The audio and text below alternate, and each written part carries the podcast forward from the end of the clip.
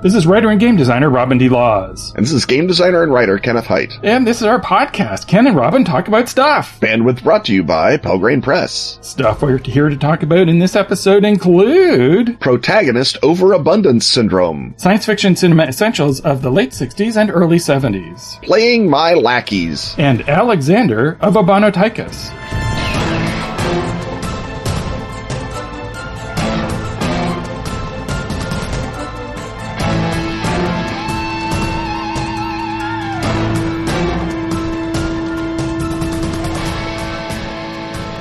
In Sunset City, there's always something fishy going on, and we're not talking tuna. Normally good neighbors are suddenly stealing jewels, kidnapping kitties, and blackmailing the mayor. The magical kitties of Sunset City have their paws full. That's why they've formed the Cat Eyes Detective Agency. Because even though human detectives are pretty good at their jobs, sometimes it takes magic to uncover what's really going on in this town. Magical Kitties Save the Day is the family-favorite role-playing game for all ages. I am so excited about this, I have to break character. You know I love cats and noir. Atlas Games adds mystery and intrigue to your game with the Kitty Noir hometown. Are there scritches? Do the cats get scritches? Kitty Noir has players explore a whole new detective series, or throw in a mystery that any visiting kitty can uncover. Okay, but is it really noir? Kitty Noir takes its inspiration from classic film noir and crime movies from the 1930s to the 1950s, and from golden age science fiction stories of time travel. Someone has frozen the city in time, inside a magical bubble, and they don't want anyone to know about it. And it's now on Kickstarter, you say? You said that, but you are correct. Are there any other new magical kitty treats I can add to my collection? Well, there's the new Game Master Kit, too. Yeah, it's got a sturdy GM screen, plus a handy poster of kitty breeds to help you pick your perfect kitty character. Don't you mean my perfect kitty character? If you keep that up, I won't mention the full-size poster map of Sunset City. Find Magical Kitties Noir on Kickstarter from March 28th to April 27th, 2023. Learn more at atlas-games.com or follow the link in the show notes.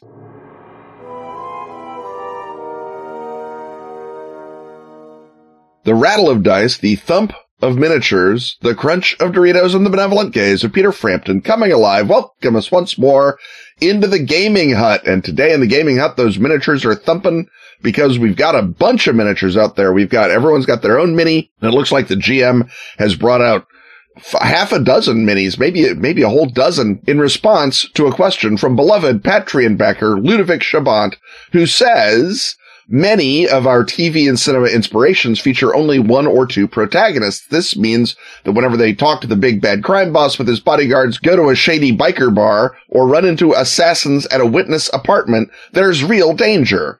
But an RPG party is often made up of 4 or 5 protagonists, and that can reverse this power balance. The crime boss's 2 bodyguards, or the 1 or 2 assassins at the witness apartment, are vastly outnumbered.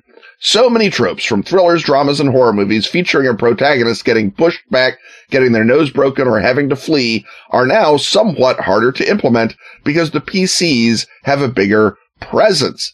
Well, mathematically grounding that question, Ludovic continues, is this a problem? Should the crime boss get 5 bodyguards instead of 2? Are there better ways to handle it? I love the, is this a problem? And then you and I say, nope, not a problem. Well, that was the gaming hut. It is a problem. It is a problem. Ludovic has correctly identified a problem. Yes. And to some extent, it is a limitation of the form because a role-playing session plays best with 3 to 6 people. And as Ludovic says, typically a lot of adventure genre stuff, there may be a team of people, but the team typically goes in in 1s or 2s.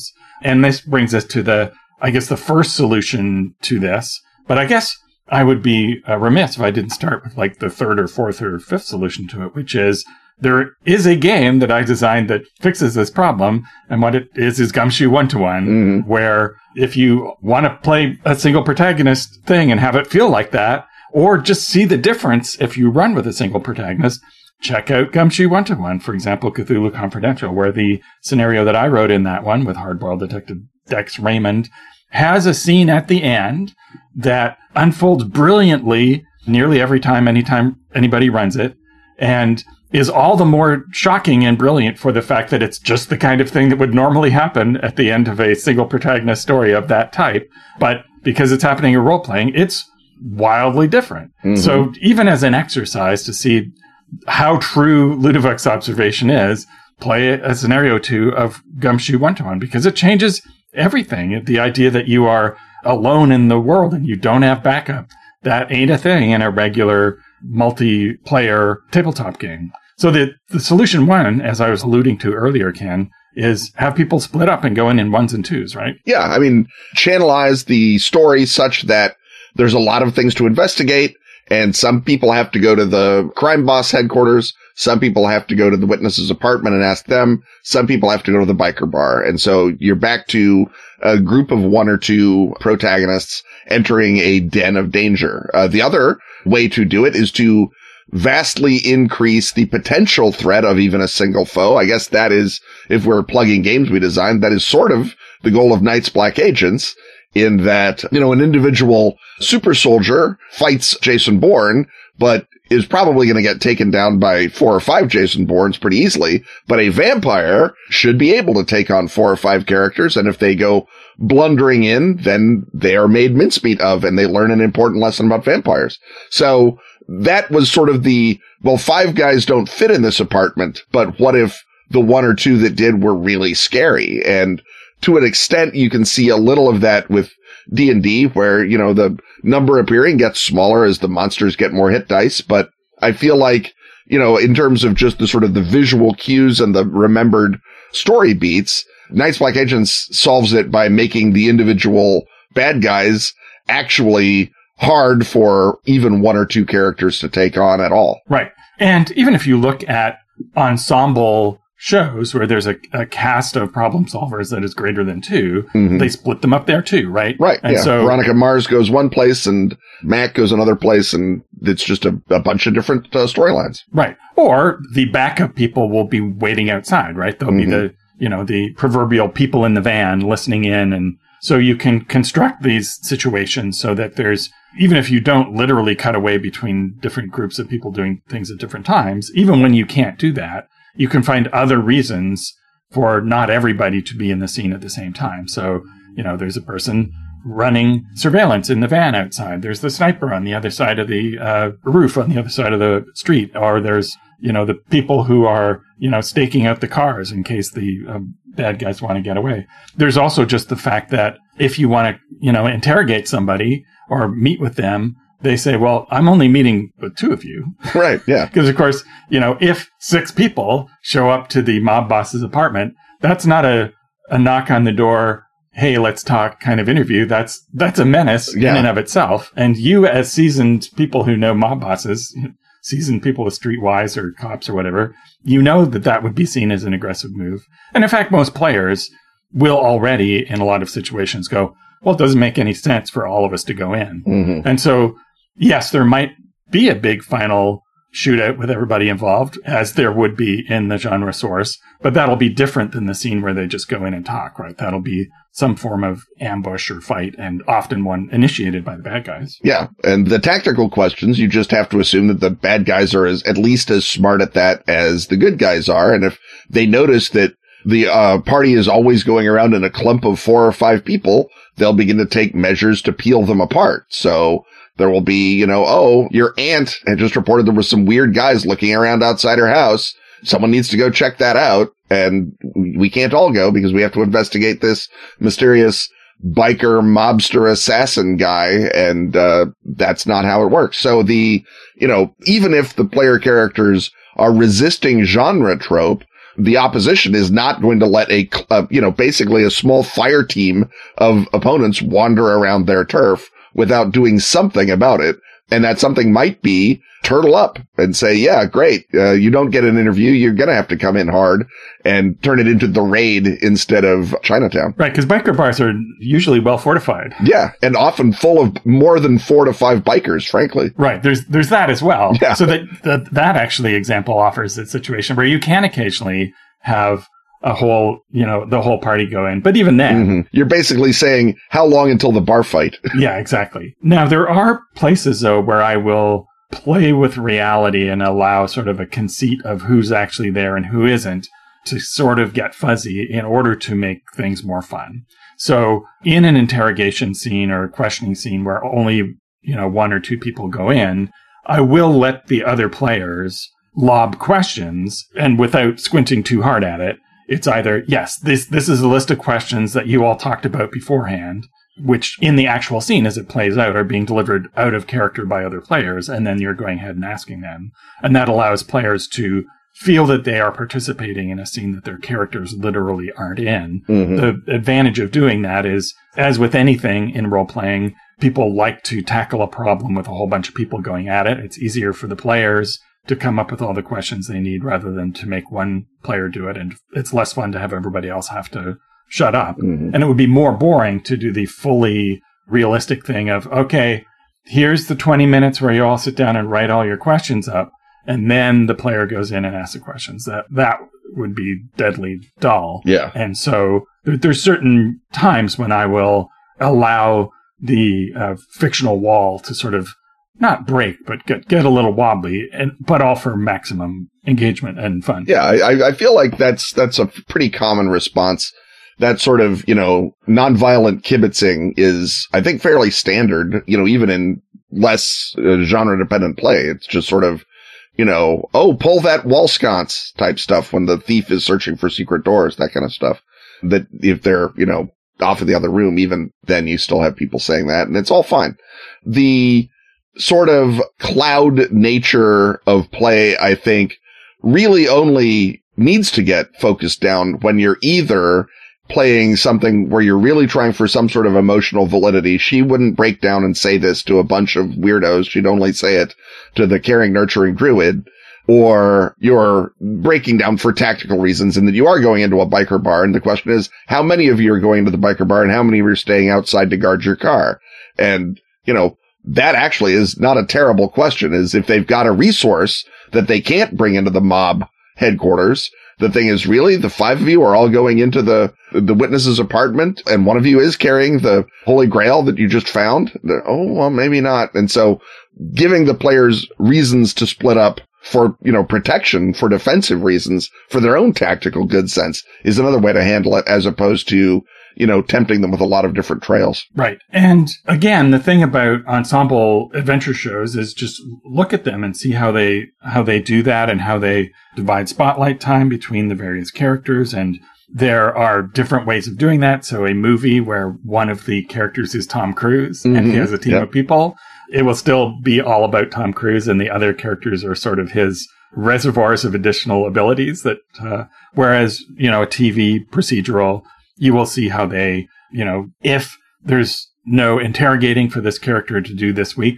they get a dramatic subplot or they mm-hmm. get some other thing to do. And so part of this is, I guess, thinking about a scenario as, still having a single protagonist, but there's just a bunch of single protagonists who are doing things in parallel. So also, look at the way that Criminal Minds does something, for example. Or the original Mission Impossible. Speaking of Missions Impossible. Right. So I think, Ken, you and I, a mere two protagonists, have fully dispatched this problem and can head off to see what other problem awaits us on the other side of this exciting commercial message.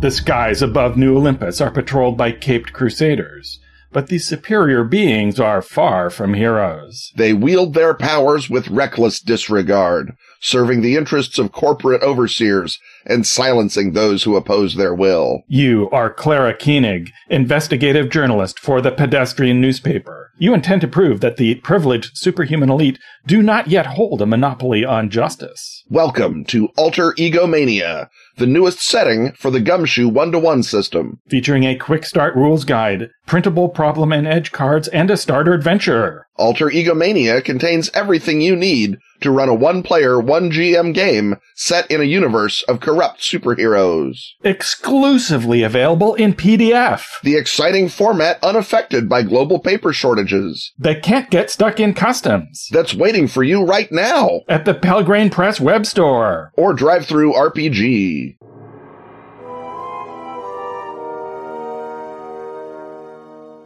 The whir of the projector, the smell of the popcorn, the feel of whatever that is under our feet as we make our way to the center aisle, center seats of the Cinema Hut welcome us to, once more, our film festival of science fiction cinema essentials. And Robin, last time I guess we teased this, but this time we are getting ready to name, I believe, and I think film in general believes, the science fiction cinema essential. If we were just going to do not just one list, but one movie, it would be this film. Right. And of course, you're talking about, since we ended in the late 60s, you're talking about Stanley Kubrick's 2001 from 1968.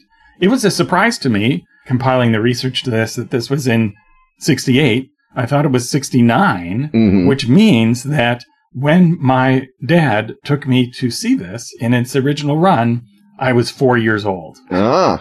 So this is a film that I think is literally permeates my being. That would make it one of my earliest memories, going to see this film. And I do have vivid memories of that. That's a way to marinate someone at 4 years old. I'll tell you that.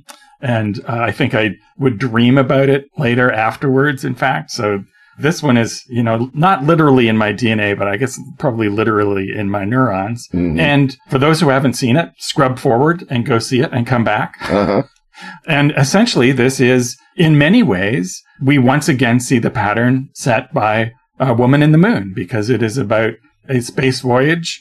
There's a lot of time spent on the technical aspects of space technology, and then the trip itself, and sort of the daily life in space stuff. Daily life in space, and there's treachery on board. The distinguishing factors that the treachery comes from the ship's onboard computer, of course, and one of the many incredibly famous scenes. And of course, this is based on a Arthur C. Clarke short story. The monolith first shows up in that, and it is an example of how literary science fiction, even hard science fiction, as put forward by Clarke, plus cinema equals mysticism. Right. Because there's this whole other aspect to it, which dovetails with Kubrick's dim view of humanity. Of course, the other famous, you know, bit where the hominids are getting along peacefully till the monolith shows up. Violence is introduced. The most famous match cut in all of cinema occurs. You know, you just know that David Lean, when he watched that, went, damn it. And 8 years I held the record. I thought I would have that crown for longer. So that you have this mystical question mark at the beginning, and then the film sort of dissolves into itself into a hallucinatory mysticism at the end. So what more could you ask for, I say? Again, an attempt to film something that is fundamentally unintellectual. And while that's a wild thing to do in science fiction, it is the question of, once we transcend our own ability to think about ourselves, once we evolve or are carried or travel past that point where our frame of reference makes sense, what is the response? And that's the, you know, science fictional question that unifies everyone from, you know, Wells to Olaf Stapleton to H.P. Lovecraft to Arthur C. Clarke. And it is answered the only way it can be answered, which is in a nonverbal hallucination storm. And the quality of the filmmaking throughout is to tell this story in these entirely mystical, impressionistic, nonverbal ways and cues, while still having a, you know, powerfully intellectual through line with the dialogue and the computer and the spaceships and all the rest of that. And that ability to work on both those tracks and work perfectly is part, I think, of what makes 2001 so amazingly successful, where even a, you know, a movie that tries basically the same thing, Ikari XB1, you know, just, it, you know, runs into technical problems, and it runs into you know, it wasn't Kubrick. It was a perfectly nice Czechoslovakian guy. And that's what the difference is. It's asking the same questions as we talked about as Woman on the Moon and a lot of these other movies. It's even coming up with a lot of the same answers, but it's doing it in a way and at a scale that no movie before and no movie since has, you know, they've barely attempted it and they certainly haven't succeeded. It's a real experience. Absolutely watch it however you can. Do try to watch it, I would say, in the 70 millimeter on the big screen if you have that shot, because the immersion of the tiny viewer into the enormous spectacle is absolutely something I think inarguably that Kubrick intends, right? That he's not, right. You're not meant to be an equal of this movie. You're meant to be a blown away supplicant of this movie. The movie is the monolith. You're the monkey and you react with mute terror. And Kubrick says, good, mute terror is where you belong. Right. And if you can't have your dad take you to it when you're 4. Yeah. Seeing it now in 70 mil is a substitute for that. Next, I want to quickly mention something that is not a cinema essential, but is perhaps a pop kitsch essential.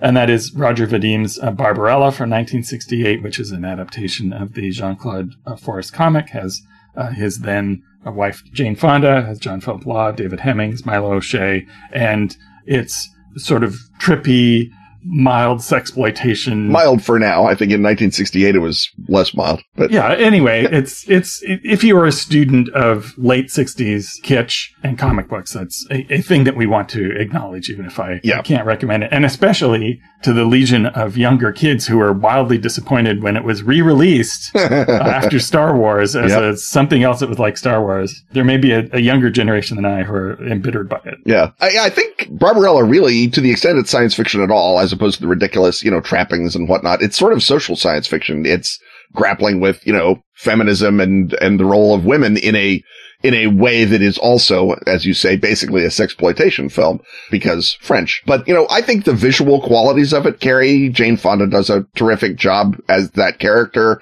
I think that there's a lot of things to sort of borrow from it and take from it as a student, as you say, of sexploitation or late 60s film or whatever. It's not a masterpiece by any stretch of the imagination. And while it's an essential on some other list, probably not the science fiction cinema essential list. Yeah, maybe the cult cinema essentials. Now, a movie that I think on the sort of face of it is no better than Barbarella as a film is actually more essential as a film. And that is Franklin J. Schaffner's Planet of the Apes from the same year as 2001 and Barbarella. So that's your triple feature, kids of 1968, I guess. This is based very loosely on the Pierre Boulle novel, which makes less sense than the movie does. Rod Serling adds his characteristic hectoring to it, which is always good. And of course, the bit has been spoiled, I think, eternally. So it must have been more surprising in 1968 when it happened. But everyone who knows anything about the movie knows the surprise ending. But Charlton Heston is an astronaut. He and his fellow astronauts crash on a mysterious planet where apes are the dominant species. There's a great deal of racing around and hugger-mugger, and surprise, Robin, the planet was Earth all along. They've only traveled into the future, and they've discovered, I guess, the promise of what Kubrick sets up at the beginning of 2001 is that apes and spaceships, they mix nice. I would actually, I think, probably on a technical filmmaking level, rank it a bit above you. I would say it's a much better constructed film than Barbarella, in part because it's a banger of momentum, right? Yeah. It just never stops going. It's compact. There's always something interesting going on screen. So I think Schaffner is a kind of underrated director. He had a relatively short career, but it is actually quite well made and I think does hold up. It is influential stylistically for a couple of things. First of all, this was really the full advent of contemporary prosthetic makeup. Mm-hmm. This was a big advance. And there's a whole documentary that you can check out that's just about the process of putting the makeup together. And there's enough of that story to actually warrant a full-size documentary. That feels a little bit like a special feature, but it's still worth tracking down. And also the Jerry Goldsmith score, and he is responsible for a lot of classic scores of this period, but this one takes the experimental classical music of its era and turns it into film music in a way that is still incredibly listenable as a score by itself and changed how other people wrote score. So it's a modernist classic in and of itself. Now, next we've come to one that it's like, this is why there's two people doing this, because occasionally one of us will see something that the other hasn't, yet rate it as an essential. So tell us, Ken, about Colossus the Forbin Project, directed by Joseph Sargent. Yeah, Colossus the Forbin Project is sort of the flip side of 2001. If 2001 is the computer as the ghost in the haunted house, the computer Colossus is the demon that you summon up but can't control. Forbin is played by German actor Eric Braden. Eric Braden, not his real name. He changed it for the part and for the rest of his Hollywood career. So and then became famous as a soap actor. Right. And sort of headcanon, I assumed that Charles Forbin was actually, you know, one of those paperclip guys that we brought over. But anyway, he builds a supercomputer called Colossus that will run America's nuclear defense systems to prevent there ever being an accidental launch. And we open up with something straight out of Forbidden Planet, the great scope of the immense alien construction, which turns out to be this missile command computer. And sure enough, literally the day they turn it on, first of all, it notices the Soviet secret version of itself, Guardian, and then it demands to talk to Guardian. And from then on, you are always wrong-footed, off balance, as Colossus just continues to accrete power to fulfill its, you know, prime directive, I guess, of preventing war.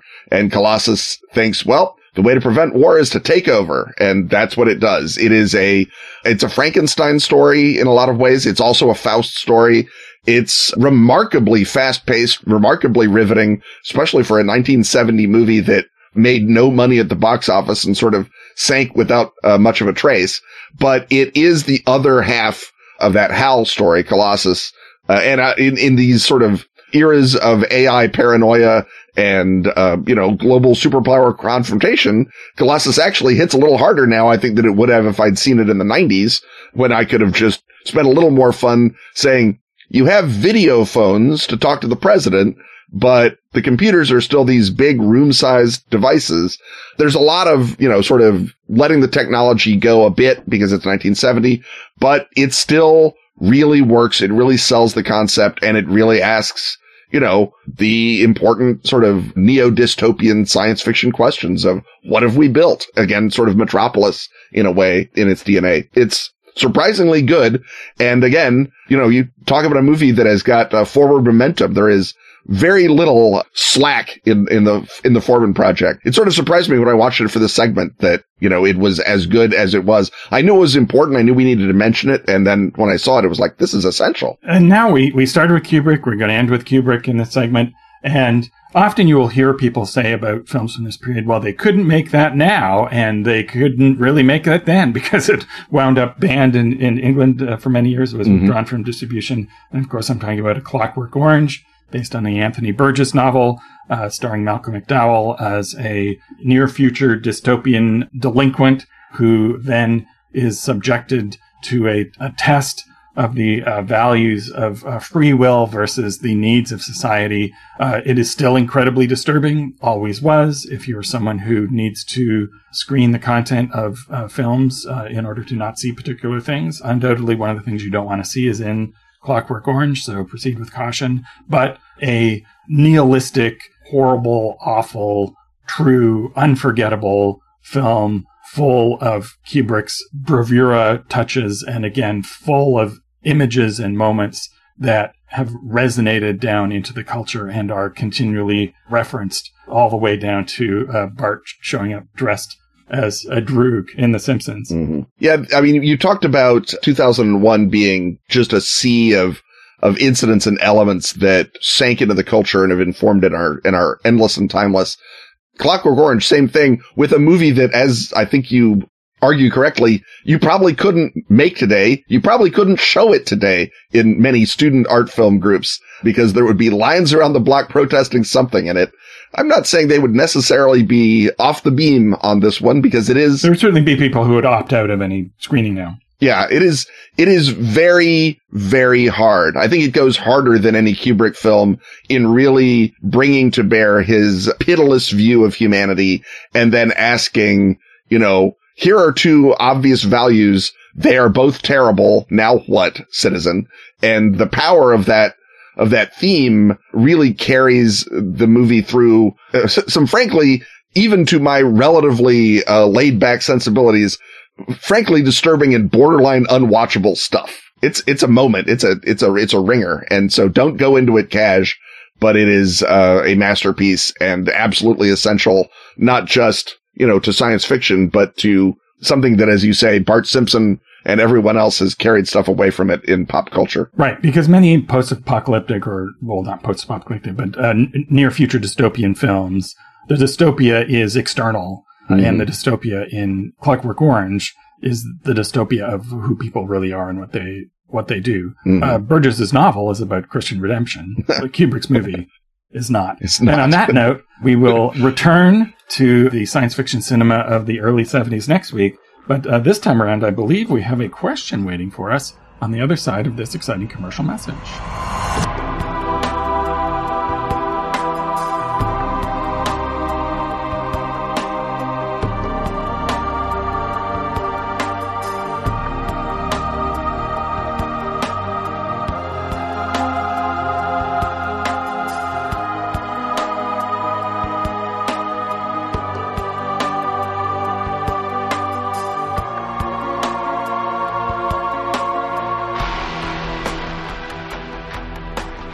The best of Askfageln is now available at Drive-Thru RPG. All issues of Phoenix Magazine since 2013. That's spelled Fenix. Can now be grabbed in special English editions. Containing stellar gaming material from our own Ken Hite. And such other recurring stalwarts as Graham Davis. And Pete Nash. Also find Dice, the gorgeous photo book celebrating that classic gaming accessory. And Freeway Warrior, the series of post-apocalyptic choose-your-adventures by Joe Dever. And if you speak Swedish, not English. That's Swedish, not English. You can delight in every original issue of Phoenix. And the new Sagebrush and Six Guns role-playing game, Western. How do you say slap leather varmint in Swedish? Oddly, Google Translate refuses to help on that. That's the best of Askfageln on Drive-Thru. Keep our determinedly two-protagonist podcast running by joining such backers as Steve Siggety, Tristan Knight, Joe Webb, Andrew Dacey, and Andy M. Young.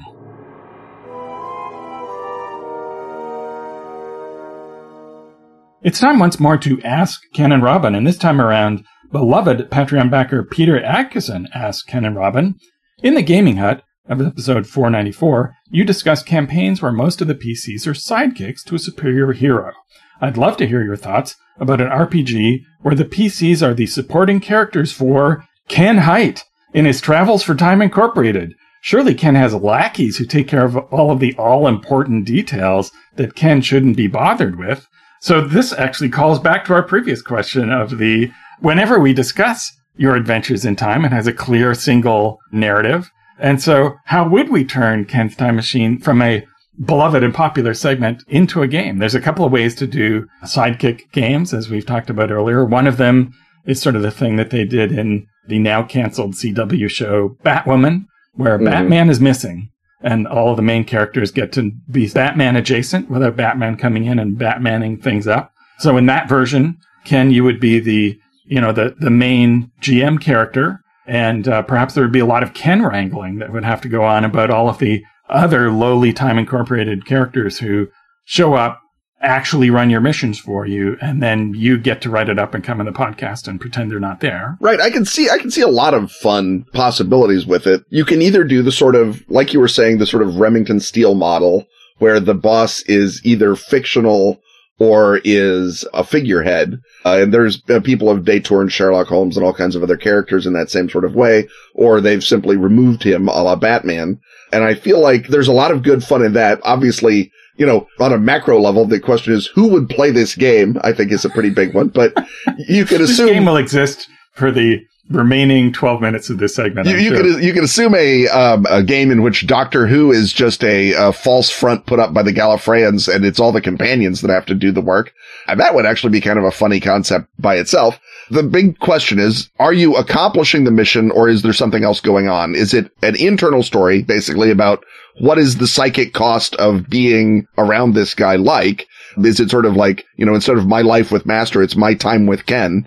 And you're sort of being ground down by the nonsense of, you know, history changing and the, you know, having to keep the vodka cabinet stocked, that kind of stuff. Or is it a game where you're actually doing Ken's time machine missions, and one of you is the scout and one of you does the, you know, the face man stuff where you interact with Genghis Khan and find out what he likes to drink. And then, you know, one of you is there to punch, you know, angry Mongols who don't want you talking to Genghis Khan. And so you're basically sort of setting it up so that at the end, you've had some number of successes measured in dice or in, you know, narrative check marks where Ken Hite can, in fact, swan in, walk up to Genghis Khan, say, hey, Kumis is great, but have you heard of Brandy Alexander's? And then Genghis Khan is, tell me more. And suddenly he's going south instead of west, and we fixed Russia, or whatever my situation was. Right. Kind of rough on India, though. I don't feel like I want to do that to India. I'm going to push back against that mission, Robin. So the core activity of the segment in real life is that I or one of our beloved backers gives you a poser, mm-hmm. and then you have to go off and do a bunch of research and come up with a fun answer. Mm-hmm. And I think that probably, if we're actually going to move beyond the amusing drollery of imagining anyone playing this, is what the game design would be, is that it would be a play-by-slack game where the players are given their assignment by the GM, and then their job is to go off and research it and find all the information on the story and put it together and then assemble their plan, not sitting around the gaming table, but talking to each other in their Slack or Discord channel. And then when they finally come together, then you have the moment of play, which then features them trying to bring off the mission. And so you would have to have a group of people who enjoy doing homework together and probably, you know, relatively truncated game sessions. So this would be great if you and a group of people who could be distributed all across the world want to play something, but you only have like a 2-hour window where you can all actually get together and see each other face to face on the Zoom or Google chat or whatever. But you have all sorts of other time to interact at times convenient to everybody. So it's like, well, we're going to go and, you know, interfere with this thing or that thing. And so let's all research Genghis Khan. Let's come up with a cool thing. Let's find, and then the GM can escalate the stumpiness of the questions. And sometimes they would have to resort to, well, in order to make this torpedo factory being hit by a meteor thing interesting, let's bring in John Wilkes Booth, right?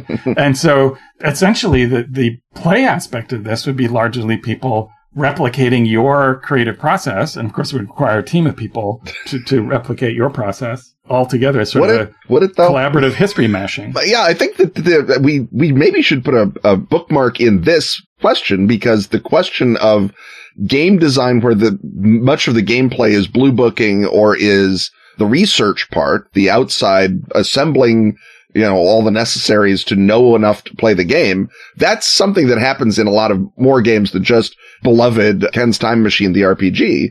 So that itself, I think, is a pregnant space to talk about in the Gaming Hut at some point. But I do feel like part of the fun of doing the Ken's Time Machine stuff is the chance to, you know, run around and encounter things that you hadn't previously. I'm sort of presenting the fun of mostly of people outside, but also my fun if you've hit me with some nonsensical meteorite strike in West Virginia that I have to make sense of. So the fun is the actual research, that is sort of the core activity for me, and the showing off on the podcast is, you know, really almost the, you know, the capper. It's not even the final combat in D&D, it's the counting up all the gold pieces part at that level. So right. Well, I think to make the actual play part, we're actually playing out what happens and things going wrong and stuff. The extra level of challenge there, I guess, would be, you know, use real vodka, mm-hmm. which of course, yeah. would, you know, limit it to a subset of players, obviously. and to that 2-hour window that you talked about. Yeah, that could be another whole element of either, you know, my time with Ken or with this sort of gameplay. I think actually, you know, drinking should be a recommended add-on for any version of Ken's Time Machine, the RPG. The other sort of way that you could build it is from the institutional building side of things, where you're not even the guys who help me necessarily.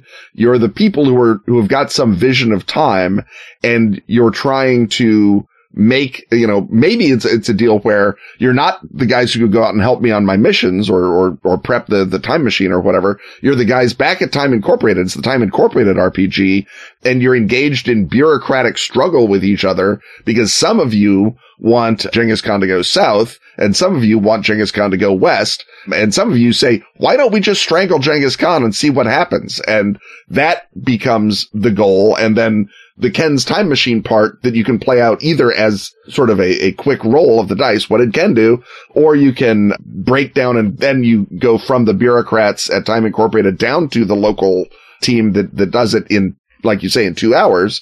So the research can be played out in some ways as you're assembling your time brief. You're part of the bureaucracy at Time Incorporated, and you have a goal, and you're trying to edge out the other guys so that when you go down to the player group, some group of the players will be surly and reluctant, which again, I think will really help the Ken's time machine verisimilitude. Be realistic about having to carry your bags for you. Exactly. So this would be basically just like Shin Godzilla is all about the bureaucracy fighting Godzilla. That's exactly. Shin Ken's time machine. Shin Ken's time machine. Well, I think we've got a number of directions that budding designers could go in. So I guess people can start bidding Ken for the Ken's time machine property and flesh that idea out, or sweet license, or perhaps we've squeezed all the juice out of that idea that it has.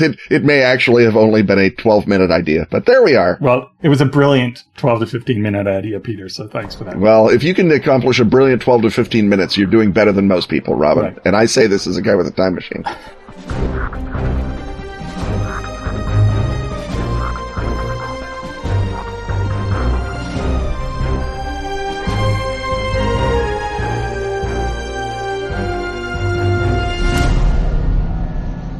In Delta Green, cosmic terror meets modern conspiracy. The secret group Delta Green dedicates itself to protecting humanity from unnatural horrors. They misappropriate the resources of the U.S. government to wage a war they must at all costs keep hidden. Delta Green, the conspiracy, is the sourcebook for the grungy, cynical era that started it all. The 1990s. Generation X becomes Generation Ugh!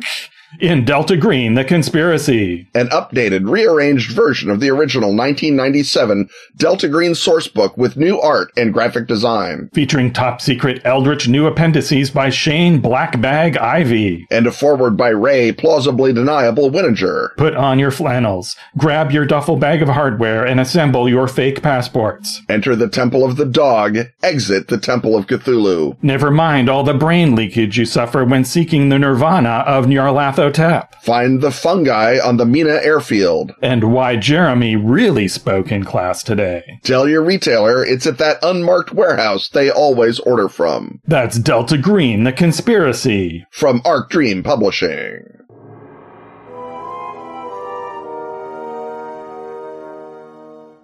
It's time once more to wend our way up the creaky cobweb stairs, and we're going to pause on the landing. We're going to wave at the portrait of the mystical fire salamander. This time he's particularly interested in this because he's an amphibian, but he's interested in divine reptiles too, because we're going to head on in to the Edwardian parlor of the consulting occultist, where he is waiting to tell us about Alexander of Abonoteichus, or sometimes Alexander the Paphlagonian, which sounds great, and I have no idea what it means. But this turns out to be a full version of a story that we've touched on in the past in regard to our discussion of a well-known comics writer, Ken. Mm-hmm. But this story begins way before comic books. It starts in 105 AD when Alexander is born in Abonoteichus, which, Ken, is in the Black Sea. Right, it's on the Black Sea, and the mystery, Robin, is that it is in Paphlagonia. Paphlagonia is the little tippy-top part of Anatolia between Pontus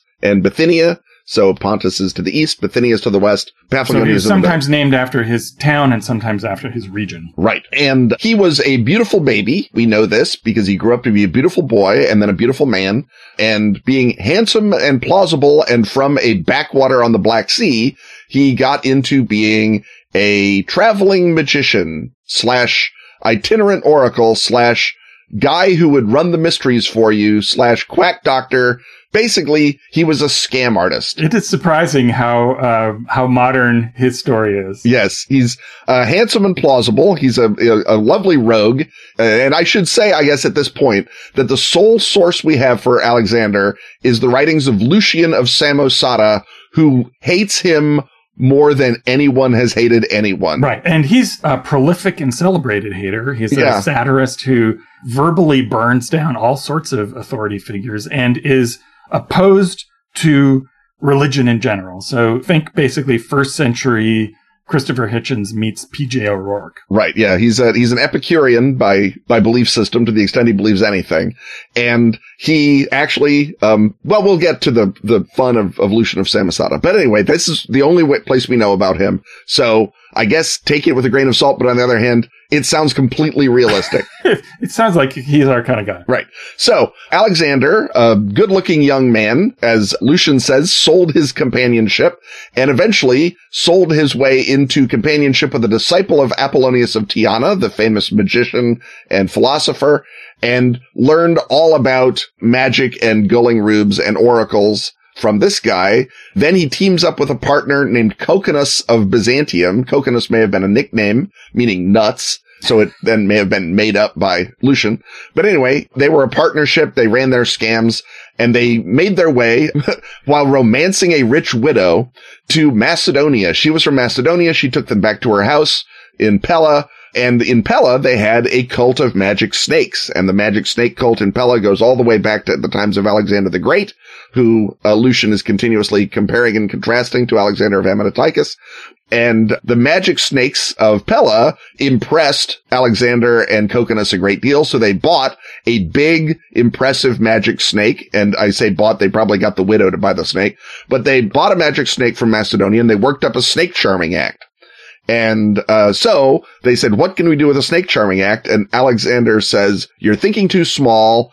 Let's take the entire empire for everything it has. Yes, this is no performing snake. This is a god. This is a god. So in Chalcedon, they had an argument as to whether they should headquarter themselves in Chalcedon, which is a city in Bithynia, or go back to the back end of nowhere to Abonoteichus. And Alexander says, let's go back to my hometown. And as Lucian says, because the Paphlagonians are well known to be rich idiots, rubes and thumpheads. It just says, so if you're running a scam, run it in Paphlagonia. They will line up to give you their money because they're just that stupid. So Paphlagonia, apparently the California of the ancient world, but there we are. So they bury these bronze tablets in Chalcedon that when they would dug up, they would look ancient like a prophecy, and they would say, very soon Asclepius with his father Apollo would take up his residence at Abonoteichus. And everyone would and Asclepius, of course, is the god of medicine and healing. The god of medicine, who is symbolized, among other things, by the sacred snakes on the caduceus. So, right, because this is not the first snake cult. This is just a really interesting, fun one. And this is the fun one and it goes farther than many snake cults do, I have to say. Oh, yeah. And as many snake cultists do, Coconus dies of snake bite, circa 155 AD, which is about the same time that Alexander reveals Glycon in Abonoteichus. So everyone's gathered to find out about this mysterious coming of Asclepius. They've begun digging a temple to Asclepius there in Abonoteichus. And he goes down into the foundations and he roots around in the mud and he pulls up an egg that he finds in the mud. And it's a goose egg that he's already blown out and he's hidden a baby snake in. And when he breaks the egg in front of everyone, there's a tiny snake and it curls itself up in Alexander's hand and he says, this is the new Asclepius. This is the new god. And everyone is amazed because a snake coming out of a big egg, that's never happened. And they get super excited. And then he does the classic snake swap out, Robin, and brings his magic big snake out a week later and says, look how he's grown. This is Glycon, son of Asclepius, the new god. And that's the moment that everyone goes bananas. He works up a deal where Glycon the snake, he holds it so that the snake's head is under his arm, and he has a fake snake head that comes out his other arm that is a human face with long blonde hair, just like Alexander of Abonoteichus, so that everyone will know who's in charge. Right. Although weirdly, and there's lots of statuary of Glycon, many different images. And in those ones, they're also cool, but the design has shifted. Mm-hmm. And the cool looking head is sort of cartoony, but also sort of like a lamb, more so than like it is a person. But yeah, this original one looks like him. Right. And again, I mean, we don't know what the original basically hand puppet of Glycon looked like, but we have Lucian's description. So that's what we know. So that's big business. He starts doing 70 to 80,000 oracles per year at 8 obols per oracle. Now, 8 obols is not a lot. It's 2 days for a working man's wages, but you would pay that for a proper oracle. The cheap oracles are 2 obols, but, 8 obols is not terrible. So this is a mid-priced prophecy. Yeah, it's a mid-priced prophecy, but you pay more if you want to come and talk to Glycon yourself. That makes sense. And those are called, so normally what you would do is you would write down your question on a piece of papyrus, probably sold to you by Alexander. You'd seal it up. You'd pass it to Alexander. He'd go into the tent with Glycon. And Lucian goes into some detail about his methods of opening documents without breaking the seal, but he does that. And then he reads the question and writes the answer and reseals it and brings it back out. And everyone is dumbfounded that Glycon has written the answer to their question without being able to read it. So the 8 obols is just the introductory offer that gets you in. Yeah. And then you would pay more if you want what they call the autophone version, which just means the snake is talking.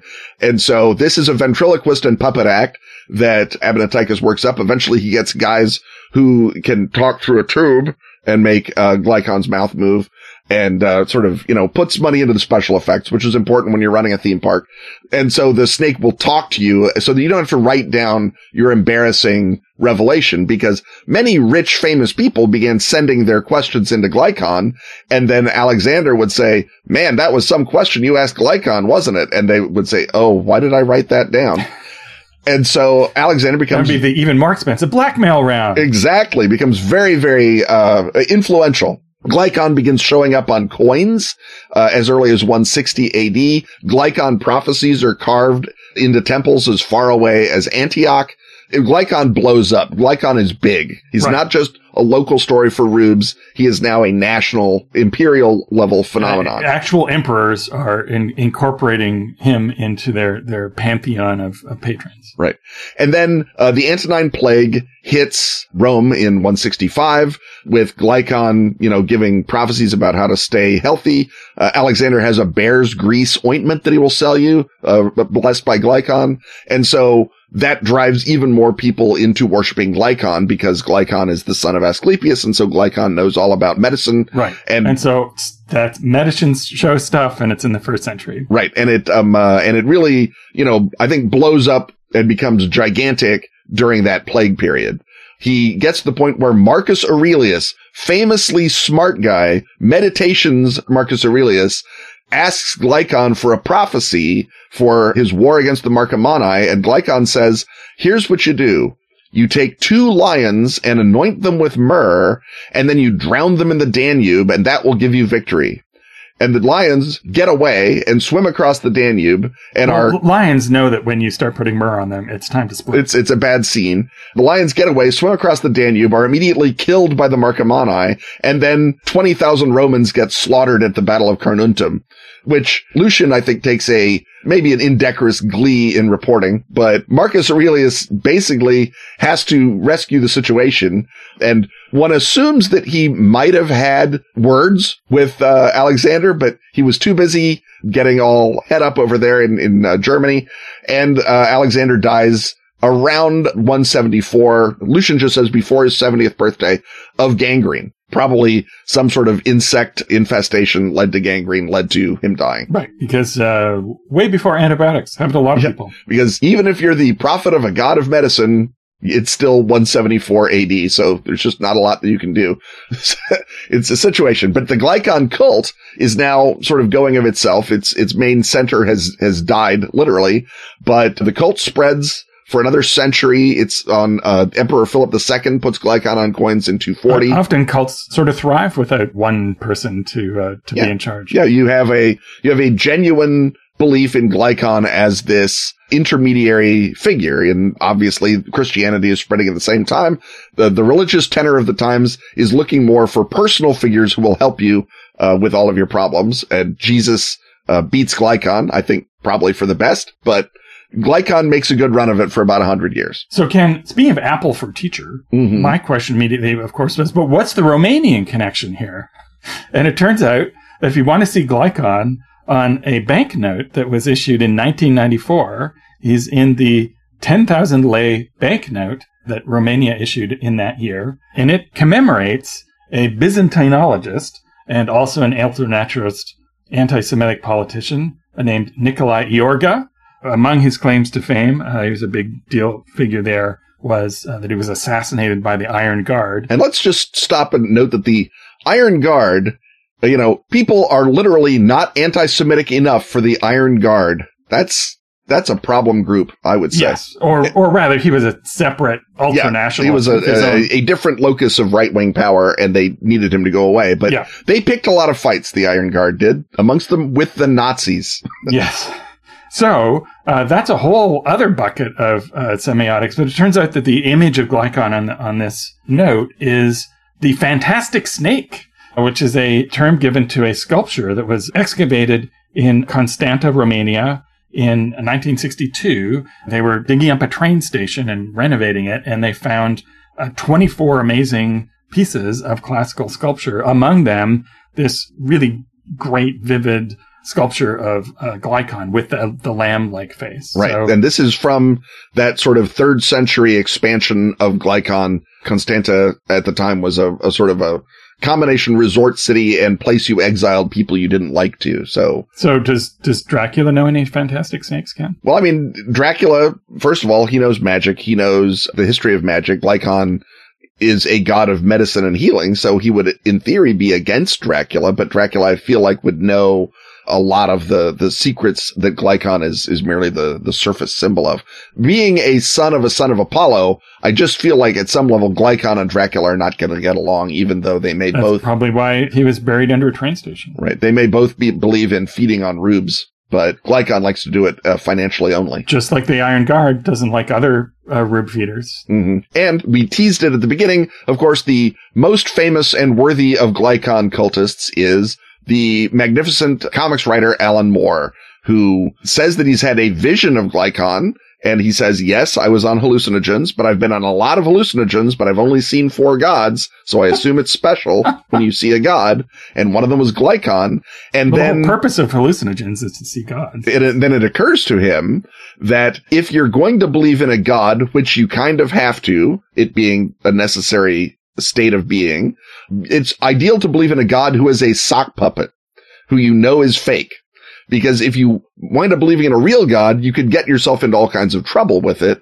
So this is his justification for being a big-time Glycon cultist and propounding the message of Glycon, which is, it doesn't matter what you're doing if it looks cool and has a snake in it, I guess. But that's Alan Moore's modern-day neo-Glyconist philosophy, and I suppose it's as good as many. He and Lucian of Samosata, I feel like, would get along if they could be convinced to aim their fire at the same direction. But the image of the greatest exponent of comic art tipping his cap to this classic, literally classic con artist is something to behold, I think. So I think gaming-wise, or even for a prestige TV drama, a picaresque series of adventures involving Alexander and Coconus on the road as they're putting their cult together in Byzantium and wider area would be a delight. And I think if you were willing to pastiche Jack Vance hard enough, that could be a fun series of a comic novel or a series of comic novels. And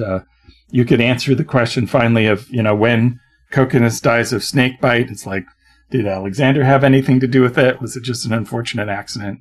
So it...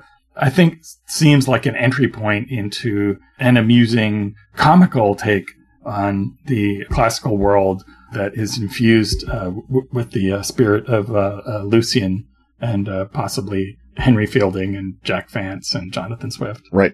I think that I do want to mention that Alexander also pioneers the Edgar Casey method of giving sleep oracles, because he realizes you know, he's only got so many hours in the day. He can't be getting bastards on all the wealthy women of Abonoteichus all day. He needs his rest, but that's, you know, money not spent. So he has a special price. If you send Glycon your messages, Glycon will appear to Alexander in sleep and tell you the answer, and then he'll just wake up and write down nonsense. So he doesn't have to come up with the answer. He just writes down gibberish that is his dream revelation, and then you send it back and you figure it out. So it's, he basically invents the Chinese fortune cookie and Edgar Casey all at once just to, you know, put more bilking hours into the day. Also, Lucian mentions that he went bald at some point and wore a wig. That was very important to Lucian. So I feel like that could be a fun reveal for our bit where, you know, something tugs his wig off. And yeah, because of course he's initially known for his beautiful locks. And Glycon has got the long hair. So it's, you know, it's a branding thing, really. Right. Well, I think that is a little bit of history that I am happy to know more about. So before any snakes come around here and give us any prophecies that require the, you know, putting expensive ointments on lions, it's time for us to get out of here. But we'll be back next week with more of the similar. Stuff having once again been talked about, it's time to thank our sponsors.